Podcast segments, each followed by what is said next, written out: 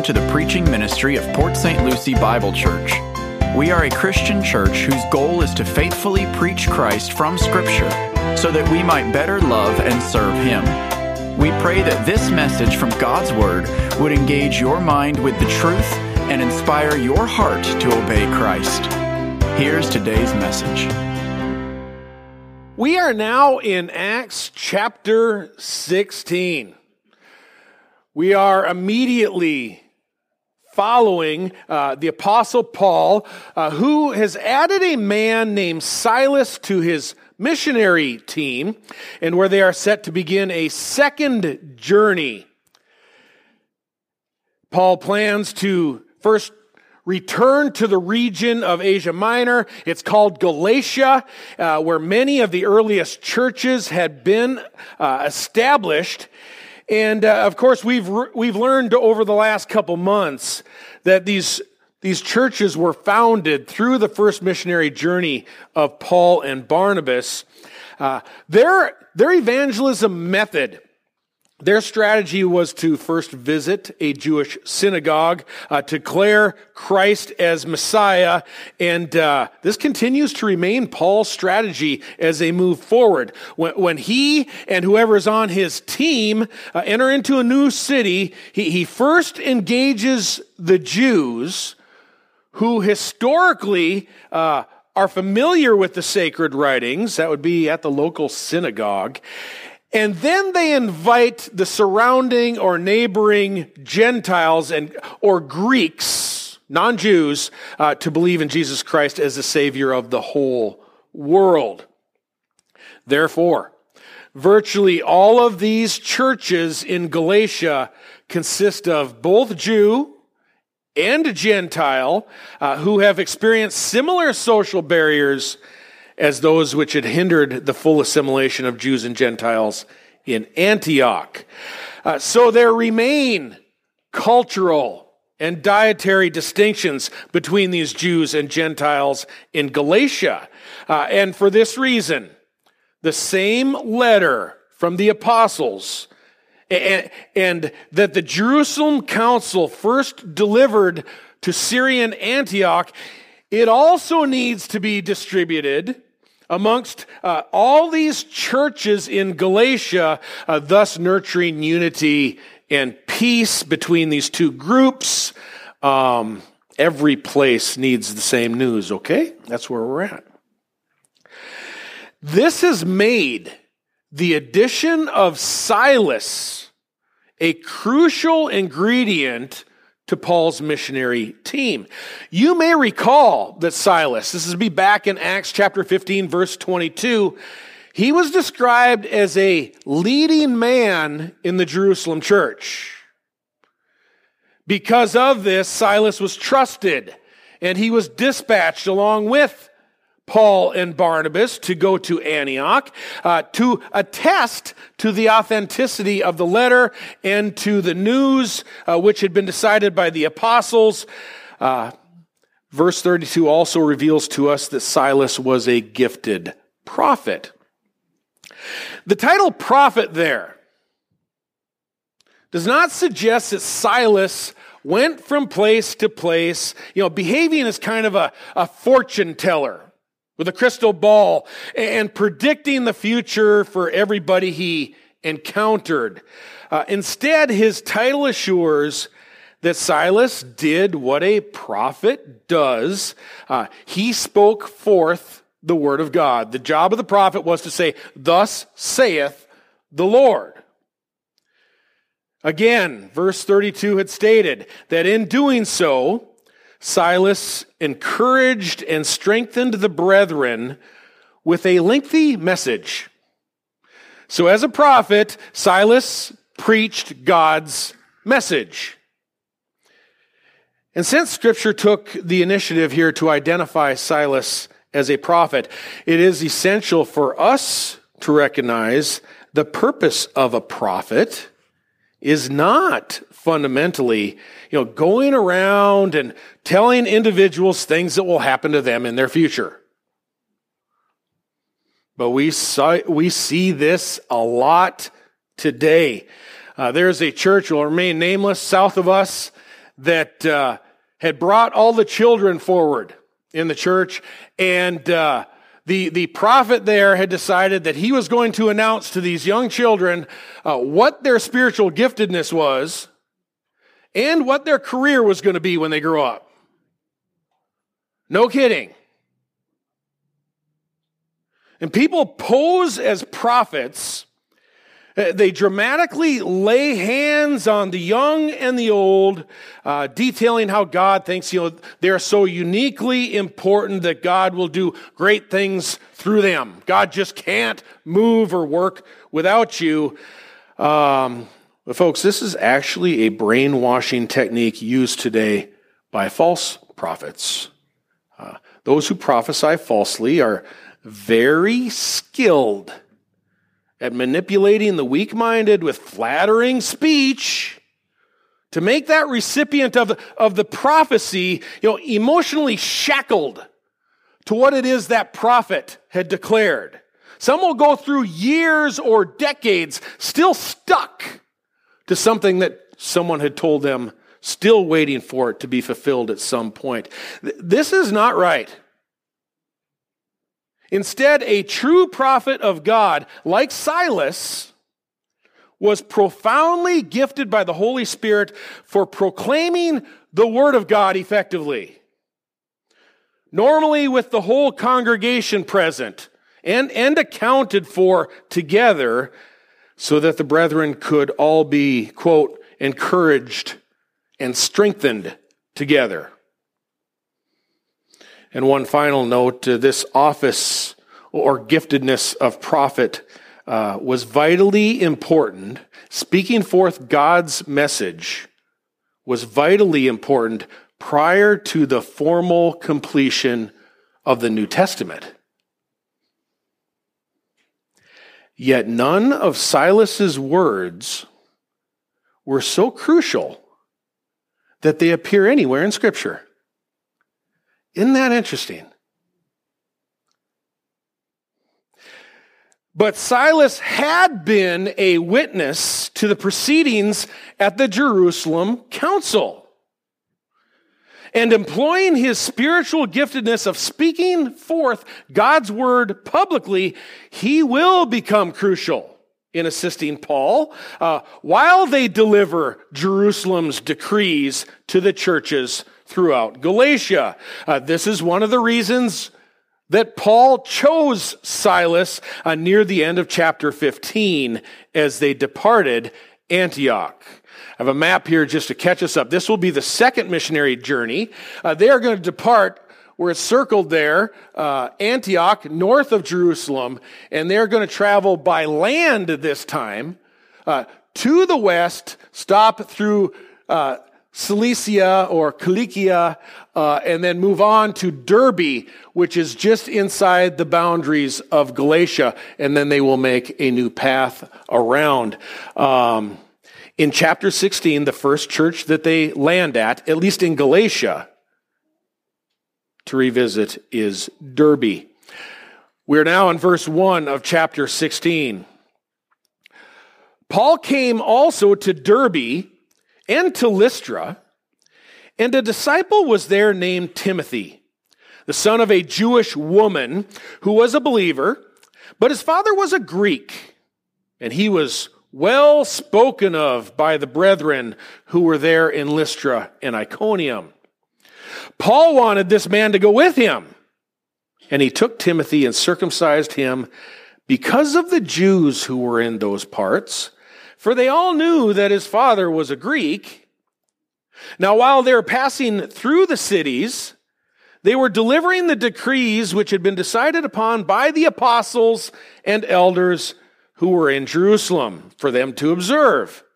So the churches were being strengthened in the faith and were increasing in number daily. Well, there are three significant developments in this passage.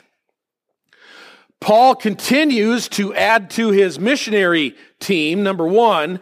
Uh, secondly, Paul and Silas were also delivering, for the benefit of all these churches, those decrees issued by the apostles at the Jerusalem council. And three, Paul and Silas were strengthening all the churches. Now, we will get around to discussing Timothy's circumcision as well, uh, but I believe that is best understood as incidental to the passage. And for the purpose of accommodating Paul's outreach to the local Jews around uh, uh, Derbe and Lystra and Iconium. This circumcision is not done to fulfill any theological convictions of Paul.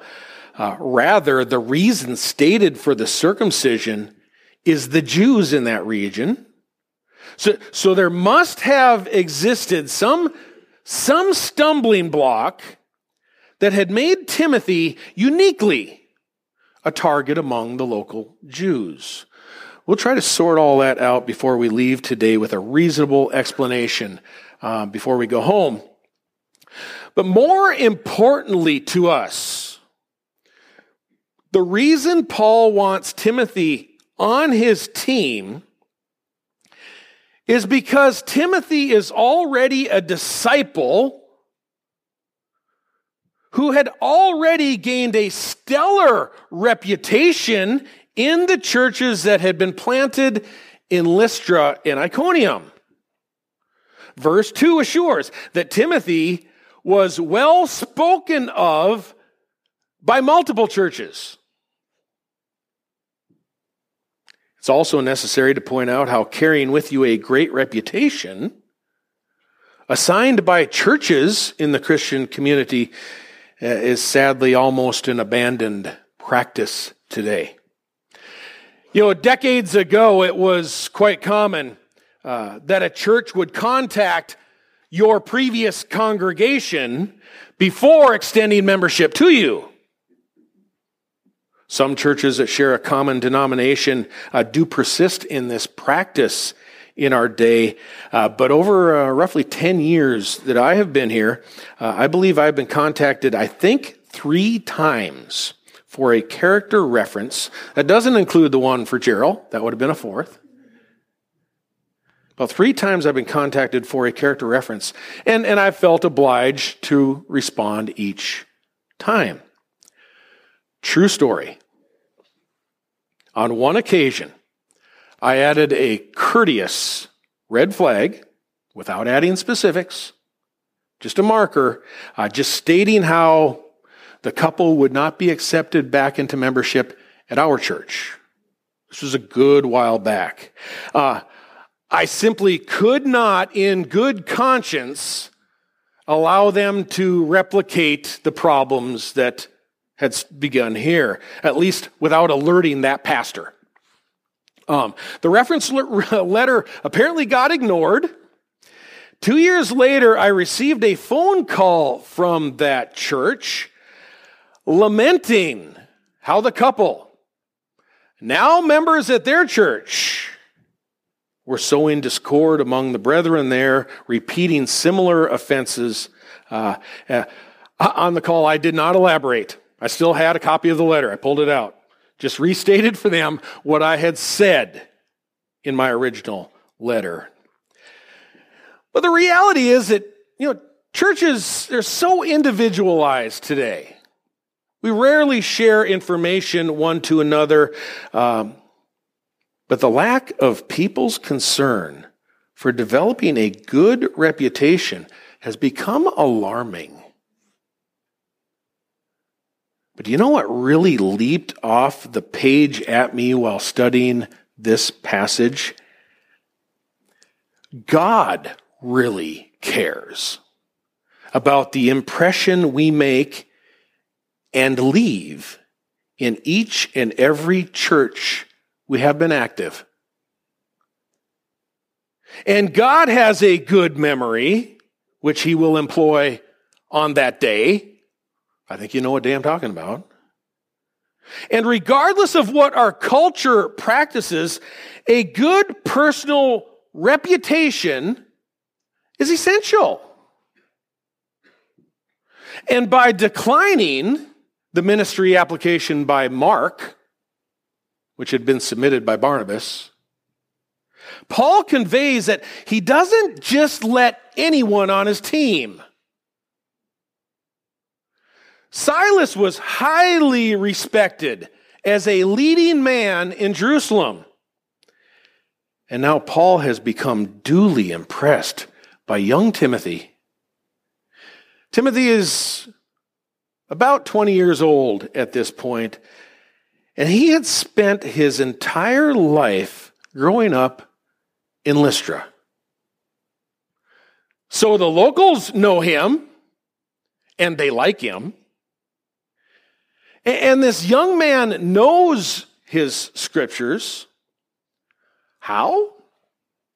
Well, because Timothy had a believing mother and a grandmother who cared enough to pour into him when he was young. In 2 Timothy 1, verse 5, we see Paul writes to Timothy, quote, uh, I am mindful, writes Paul, of the sincere faith within you, which first dwelt in your grandmother Lois and your mother Eunice. And I'm sure that it is in you as well, writes Paul. Then a couple chapters later, 2 Timothy 3:14, continue in the things you have learned and become convinced of, knowing from whom you have learned them, Lois and Eunice, and that from childhood you have known the sacred writings which are able to give you the wisdom that leads to salvation through faith which is in Christ Jesus. If you have been a Christian for any length of time, you probably have already learned that this phrase describing Timothy from childhood, it literally means that Timothy had been immersed in the scriptures by Lois and Eunice since the time he was a nursing babe. That's what the term means a suckler, one who suckles. Even though Timothy had a spiritually absent Greek father, who probably refused to allow Timothy's mother Eunice to circumcise him. Still, his mother and his grandmother had nursed Timothy in the sacred writings. They had therefore surely been taking Timothy from his earliest age to the local synagogue where the scriptures were always read. Folks, average people in that day did not typically possess personal copies of the law and prophets at home. Jewish believers went to the temple or the synagogue each and every week to hear the scriptures read and explained, and then to commit those weekly passages to memory. If you would like me to translate this to modern day, this indicates that Lois and Eunice brought Timothy to Old Testament church and did not delegate their own scriptural responsibility to any ministry program or pastor. Instead, they embraced with a proper fear and reverence God's command in Proverbs 22, verse 6 train up a child in the way he or she should go. Even when he or she is old, they will not depart from it. In Deuteronomy 6, verse 6, the Lord speaks to his people through his prophet Moses. So we have another prophet. We'll see here what a prophet like Moses does, or like Silas, uh, who speaks God's message. Quote, These words which I am commanding you today, says the Lord, shall be on your heart. You shall teach them diligently to your sons, and shall take, uh, shall talk of them when you sit in your house, and when you walk by the way, and when you lie down and when you rise up. You shall write them on your doorposts of your house and on your gates, not on the church doorposts, your own house, your own home. The enduring legacy that Lois and Eunice deposited into Timothy, a man about whom Paul will later write these very words. This is eternally etched in Scripture, by the way. Philippians 2, verse 19, preserved for our day. Paul tells the church in Philippi, it's not a person, it's a location. Paul tells the church in Philippi, quote, I hope in the Lord Jesus to send Timothy to you shortly. I have no one else of kindred spirit who will genuinely be concerned for your welfare. For they all seek after their own interests, not those of Christ Jesus. I have no one else of kindred spirit who will genuinely be concerned for your welfare, for they all seek after their own interests, not those of Christ Jesus. May I inquire with you as to what you are here for today? Why did you walk through the door this morning?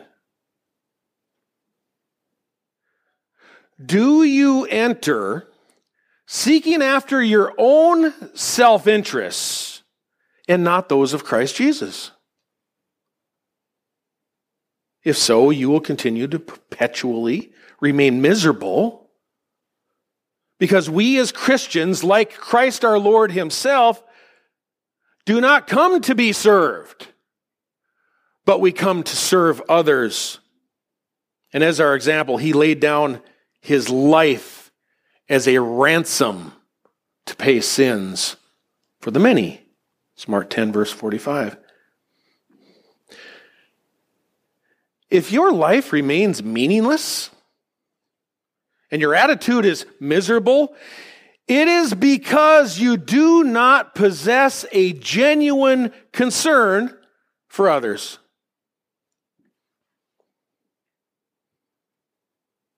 Have you entered? And do you continue to enter Christ's beloved bride? This belongs to Christ. It's His. Do you enter and continue to enter Christ Church every week, possessing a genuine, righteous, and godly concern to surrender each day for the welfare of others? If so, each time you leave, you will depart filled. Blessed are those who hunger and thirst for righteousness, for they shall be satisfied. And ultimately, those among us who are genuinely concerned for the care, the concern, the advancement, and the welfare of others, and thereby are seeking the interests of Christ, and not concerned with their own advancement or, or preservation, they will be filled. They will overflow with a likeness of Jesus. Through service, they will be conformed to him and his image. They'll look just like him. And they will be preceded, like young Timothy, by a good reputation wherever they go One more question. If the Apostle Paul stopped through Port St. Lucie Bible Church and started filtering through ministry resumes to add somebody to his team, would he seriously consider choosing you? Would he consider choosing me? I know who he would ask for here. Well, he can't have them. Young Timothy. To see someone who serves the best interests of others, week in, week out, is a man here with the same name, Timothy.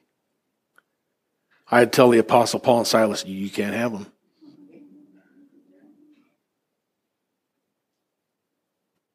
Because he, he leaves filled, he returns filled, week in, week out. Romans 8:29 tells us we have been predestined to be conformed to his image. Are we being conformed to the image of service? If not, no wonder we're so miserable in ourselves. Furthermore, Lois and Eunice are rewarded eternally by Christ in response to their own obedience to God's word and their faithfulness, which has been visibly manifest in Timothy.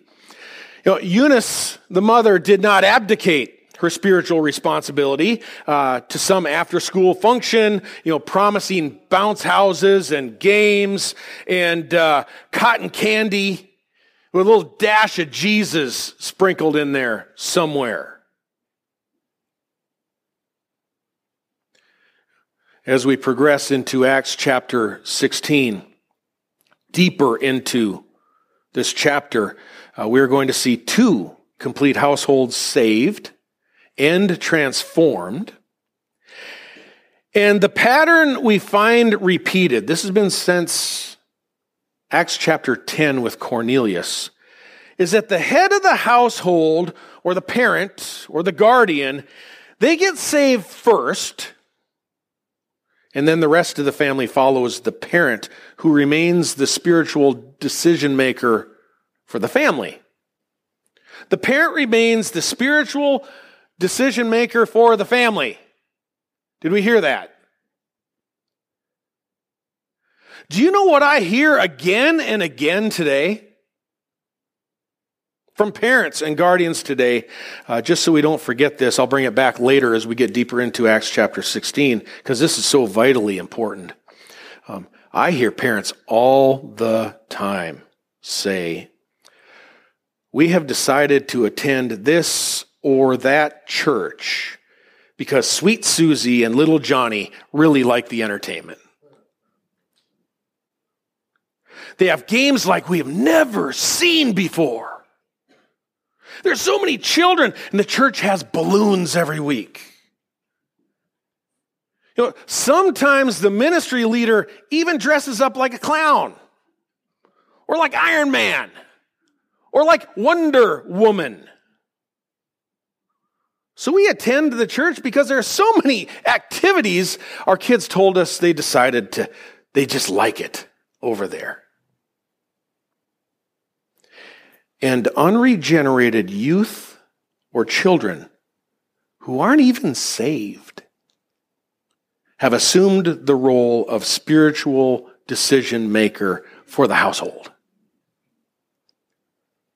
Good job, Dad. This is not going to end well, America.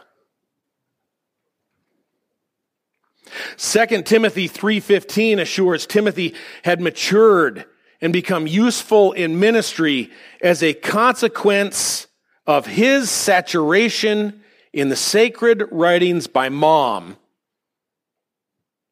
And in the very next verse, 2 Timothy 3:16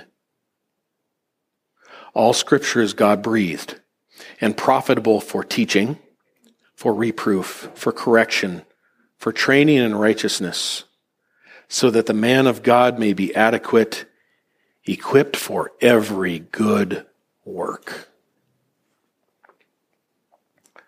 Paul further instructs Timothy for future ministry. This is in 1 Timothy 4:13.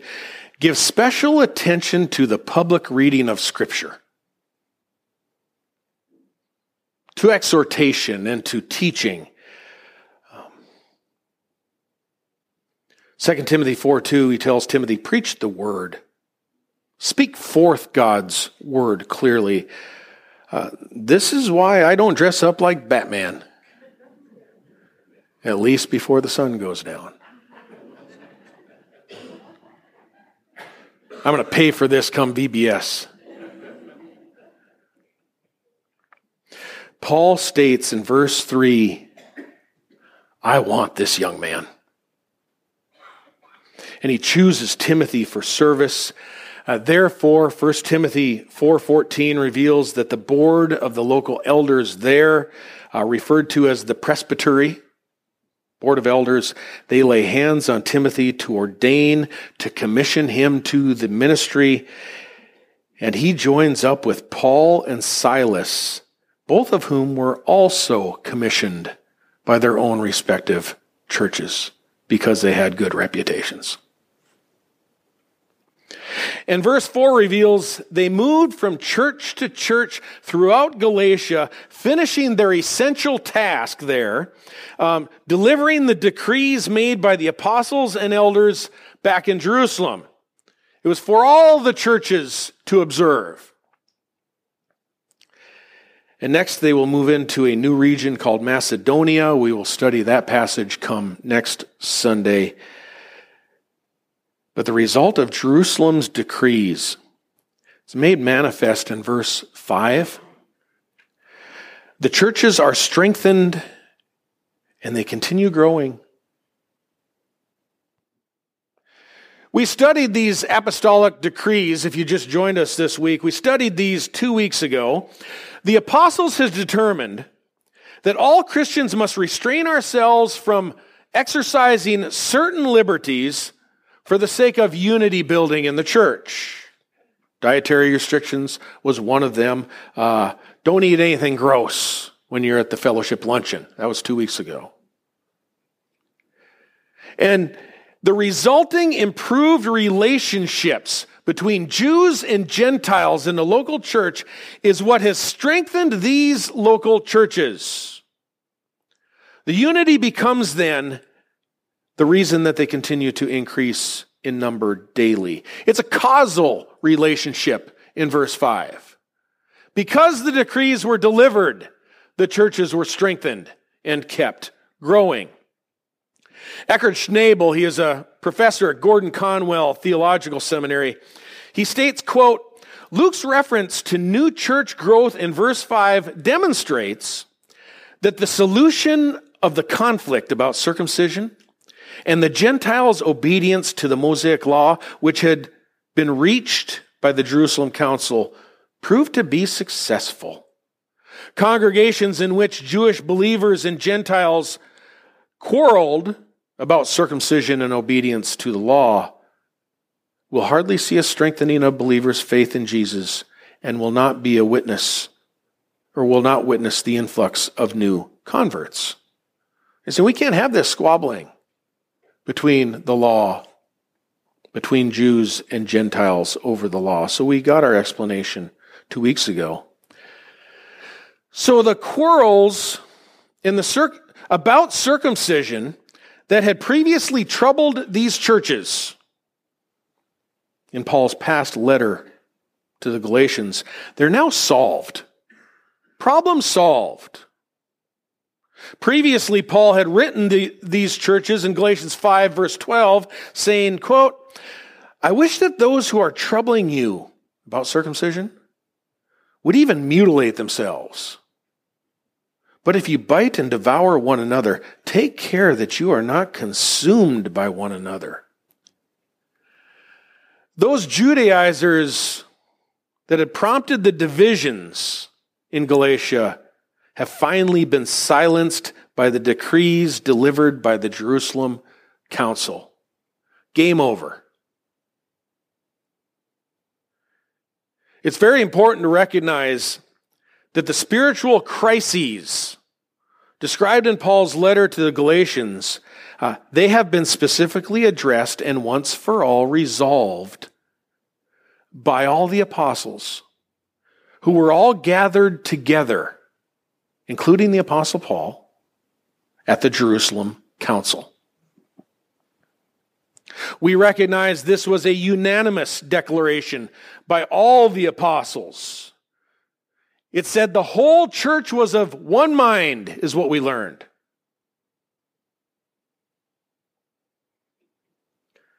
If we don't recognize this, Paul becomes viewed by some as writing Galatians at some point later, and Paul is sometimes portrayed as going off his, his leash, acting apart from the other 12 apostles. 11, if you count James, has already been martyred. But all the original apostles are on the same page concerning the law, dietary restrictions, and circumcision before Paul and Barnabas and Silas ever head north. Paul doesn't go rogue, he goes delivering the decrees of the apostles. This also, speaking of the Jerusalem Council, authoritatively, authoritatively settled this dispute over the law as a last and final decree agreed on upon by all the true apostles who were together. Uh, these were apostles who had visibly seen Jesus Christ raised from the dead. They're all on the same page. Paul, of course, 1 Corinthians 15 8 says, last of all. What does last mean in Greek? Last. Last of all, Christ Jesus appeared to me also. He was the last apostle that Christ appeared to. So, although epistles will continue to be written by different apostles like Peter and Paul, uh, there are no further or future joint apostolic decrees after Acts chapter 15 in Jerusalem. Well, so you want to be really careful out there. There are some very false theological movements in existence today that identify themselves as apostolic restoration movements who claim they have this same apostolic authority today and who make entirely new decrees. You're going to want to steer far clear of anything that promotes itself as newly apostolic. One movement is called the New Apostolic Reformation which claims to have reinstated apostolic powers, revelations, and authority, and demands full submission to them. Another is the New Apostolic Church, which states that God only forgives sins through one of their apostles. I can provide further resources if you need. Uh, GotQuestions.org has some good articles on them, but it should go without saying Nobody alive today has seen Christ raised, and there are no new apostles after the first century that are making decrees. Don't get roped into it. Huge movements, huge cult hoaxes going on out there. That last and final decree from the final Jerusalem council confirmed what Paul had already written to the churches in Galatia, chapter 6, verse 15, that neither circumcision nor uncircumcision are anything. So the Galatian churches are truly thrilled, like the church in Antioch was, to have this issue about circumcision and the Mosaic law put to rest forever and never to be revisited. And the result is that the New Testament church, consisting of Jews and Gentiles together, becomes even more fruitful and unified as it grows. So there remains one final question that you demand to be answered before we close. If circumcision and uncircumcision truly don't mean anything. And they don't. Why did the apostle Paul circumcise Timothy to placate the Jews in the area surrounding Lystra? Who knew that Timothy's father was a Greek?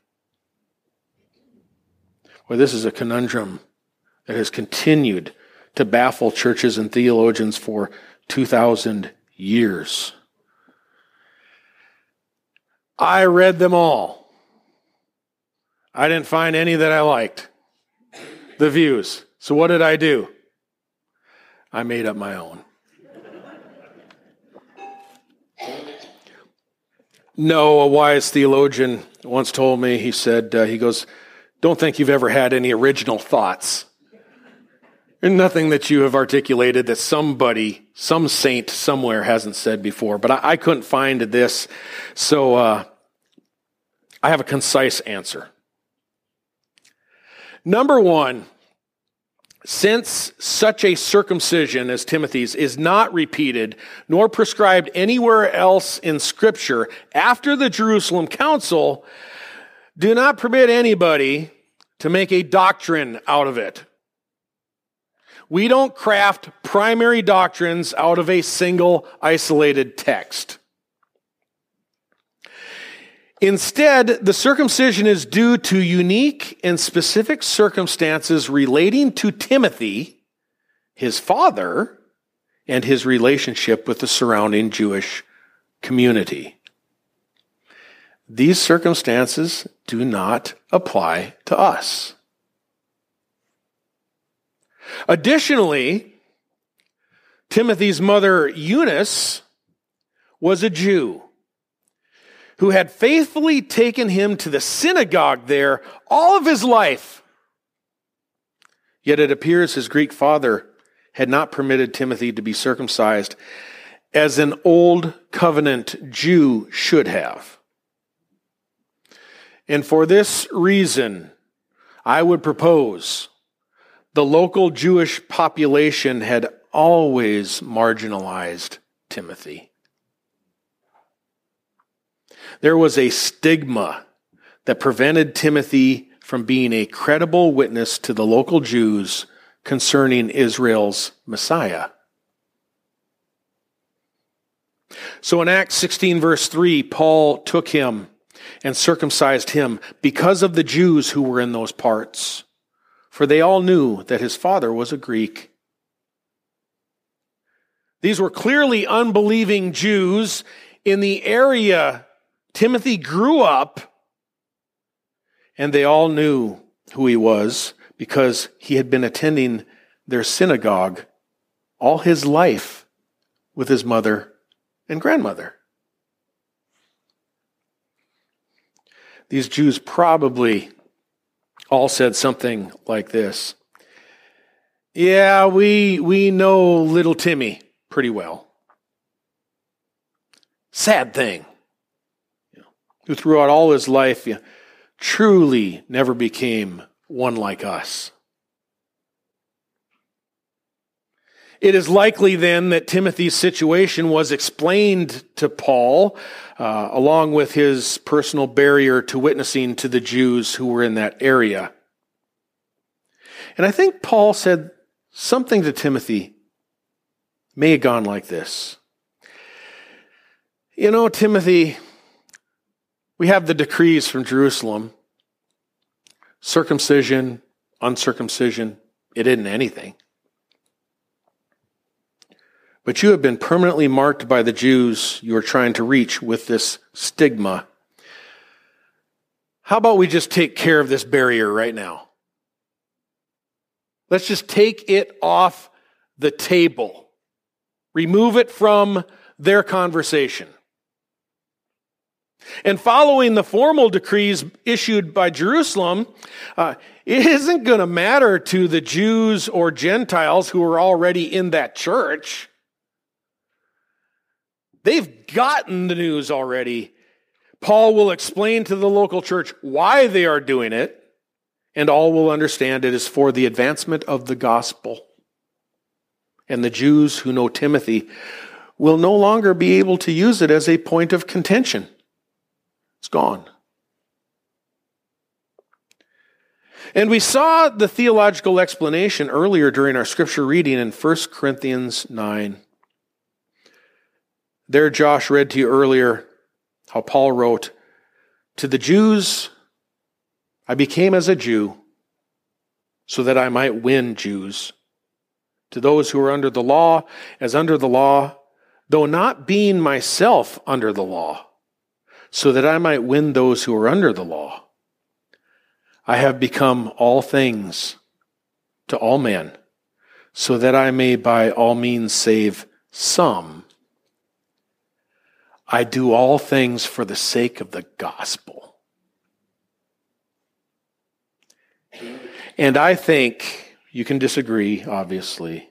I think Paul here makes maximum use of true liberty in Christ. Timothy, we don't have to do this, but we will. And the circumcision that we would do, young Timothy, if you agree, won't mean anything, but it will be entirely for the sake of the progress of the gospel. Does Timothy prove to be like minded with Paul? For the sake of the Jew, will Timothy become like a Jew? We all know he will. Paul writes in Philippians 2, verse 20, I have no one else like him with a kindred spirit. The Greek term kindred spirit describes someone who is perfectly like minded, means equal in soul. We're the same. And Paul continues to tell that church in Philippi, and you know of Timothy's proven worth, that he served with me in the furtherance of the gospel, like a child serving his father. And Paul embraces Timothy, saying, Timothy, you know your birth father? He always refused or failed to follow through with what he should have done as a father. But I will now circumcise you for the sake of the gospel. And in submission to Christ, I will become like a father to you, and you will become like a son to me. Last week we heard Paul say to Timothy in opening his letter, like my own son.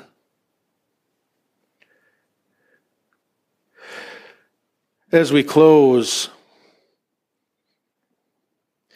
and as Timothy pondered this, minor surgery performed by a skilled Pharisee who'd probably done hundreds of them. And as Timothy thought, where was Timothy raised? What town? Lystra. And as Timothy thought this over for the reach of the gospel, he was probably thinking back to Paul's first missionary journey to Lystra. And to where, as Paul proclaimed the gospel, they drug him out of the city and stoned him and left him for dead. And it is highly likely, I'd say almost a certainty, that young Timothy was watching as Paul the Apostle was stoned for the name of Christ. He would do that. He would give his life for the gospel. Will I allow myself to submit to a small surgery by comparison for the advancement of God's kingdom? And for the glory of his Son. Yeah, I can do that. How far will we go? Let's pray.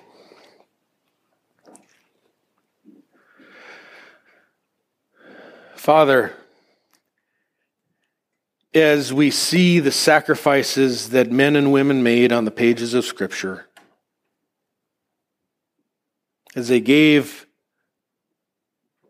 their life, their time, their resources, their talent, all to advance the kingdom of your Son.